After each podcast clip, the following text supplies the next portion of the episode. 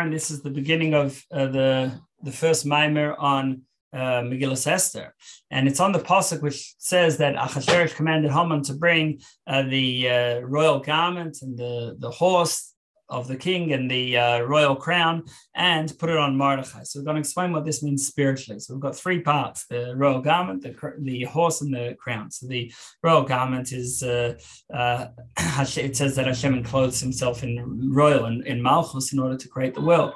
And then we have the, the horse, which represent the, represents the letters of Torah, which bring Hashem down into this physical world. And then we have the uh, Keser, which it says that at Matan Torah that everyone uh, that everyone uh, was received crowns uh, when they said Naaseh V'nishma.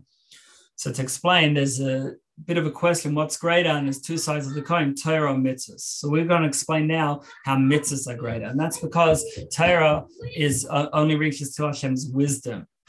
Torah is Hashem's wisdom, whereas mitzvahs connect Hashem as He is beyond the whole uh, chain of worlds, beyond all the regular levels. Uh, Hashem's unlimited light. And actually, it's specifically because mitzvahs deal with physical things, the regular chain of effect, how each level of uh, light low, uh, contracts and contracts to create the next level with uh, less uh, godly energy, it would only work within spiritual forms of life. So, one level of spirituality can then create a second level of spirituality. But to go from spiritual to physical, that won't happen through regular evolving from level to level, cause and effect. You need a jump. And that only happens from Hashem as he is beyond worlds. Er in Sof, Hashem's unlimited light, which is Sovev, which surrounds all worlds. And yes, it, it, this happen. This is true about all physicality, but normally physical things don't. You don't see how they come from Hashem's unlimited light. But with mitzvahs, it's more evidence and although it is, although still there's uh, some level of tzimtzum, but still it remains Hashem's unlimited light. And this is the uh, the royal garment that yet that in order to have malchus, the part of Hashem who is king, meaning that he acknowledges others, in, because in order to rule over people, they have to be not you and not your family; they have to be others. And so that comes from malchus. That uh, on one hand, it's a lower level, but the fact that Hashem uh, can acknowledge others and, and, and involve himself even in a physical world, that comes from an even higher level from Sovev. And uh, this, this, this is why, uh, why uh, Torah, um, within Torah, most of Torah will be batel. In other words, the Nevi'im and Tzum will be batel.